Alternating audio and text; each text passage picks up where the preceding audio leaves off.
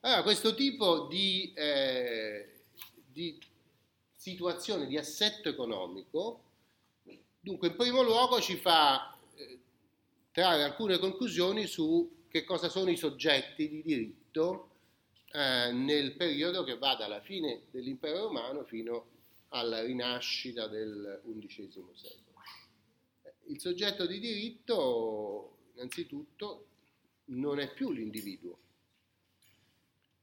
Soggetto di diritto più economicamente più importante è una cosa inanimata. E questa cosa inanimata è gestita da invece persone fisiche, uomini o donne nel caso di monasteri femminili, che sono designati attraverso dei sistemi che cominciano a essere eh, a precisarsi. Questi sistemi possono essere elezioni, per, ciasc- per alcune comunità il, eh, l'abate per esempio di un monastero viene eletto dal capitolo, quindi esiste una specie di consiglio d'amministrazione che è il capitolo, e l'abate che è una specie di amministratore delegato, cioè quello che amministra decide cosa fare con tutti questi beni che appartengono all'ente ecclesiastico. E cosa ci deve fare? Deve dare sostegno ai poveri. Questi beni stanno lì perché c'è gente che ha bisogno, eccetera. Deve sostentare il clero, cioè mangiare e bere lui e i suoi monaci, molto bere anche. Ci sono liste di, di vino che veniva prodotto da questi monasteri e pare che, io ne ho letta una, che assegnava come quota giornaliera a ciascun monaco 6 litri. Dice che il vino era leggero, insomma 6 litri. E, e poi ovviamente devono far fruttare questi beni. E allora ecco che quando noi capiamo questo, cominciamo a capire per esempio alcuni contratti di cui si parla nel capitolo 9 più avanti quando si parla degli aspetti della prassi, che sono contratti che non vendono mai, ovviamente, non si vende questa roba, ma si deve eh, conferire a qualcuno che la faccia fruttare.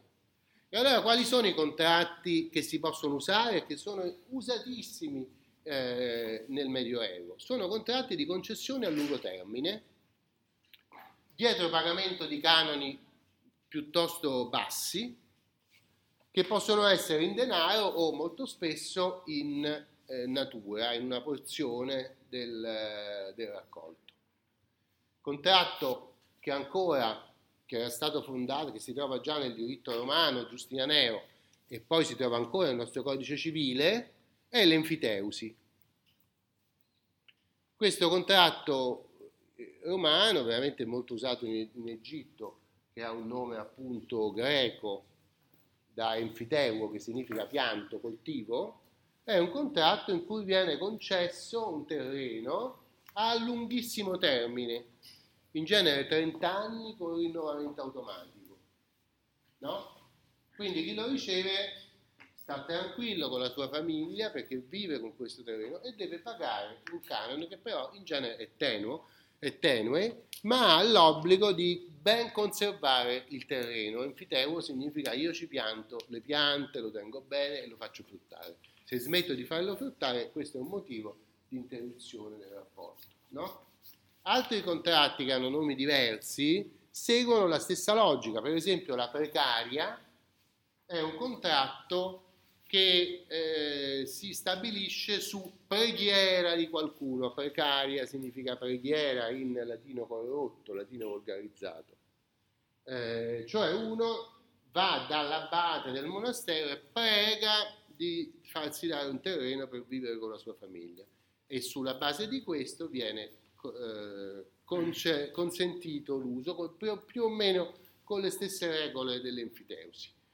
Terzo contratto, anche questo non più inserito nel codice civile nostro, ma ancora usato fino all'inizio del Novecento, è il contratto di livello. Il livello prende il nome dal latino libellus perché veniva scritto. E ancora una volta c'è lo stesso contenuto, ti scrivo in un contrattino, in un libello, che tu con la tua famiglia puoi tenere il terreno. Normalmente qui il termine classico è di 29 anni, però dico sono cose che poi vengono sempre modificate contratto per contratto, si danno spesso termini più brevi o molto spesso più lunghi, perché questi beni si radicano nei concessionari.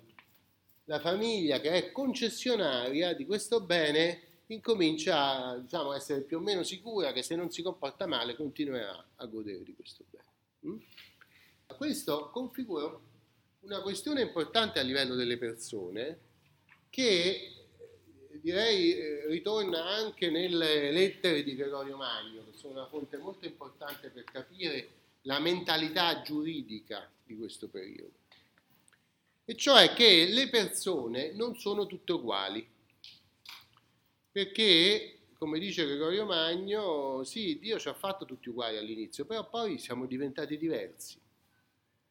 E ora che siamo diversi, chi ha autorità, governa e proprietà, eccetera, deve farsi carico della uh, sopravvivenza, del benessere degli altri e quindi c'è una parte, la, la comunità umana è gerarchica e questa gerarchia garantisce benessere e sopravvivenza a tutti, perché è una gerarchia di tipo paternalistico, no?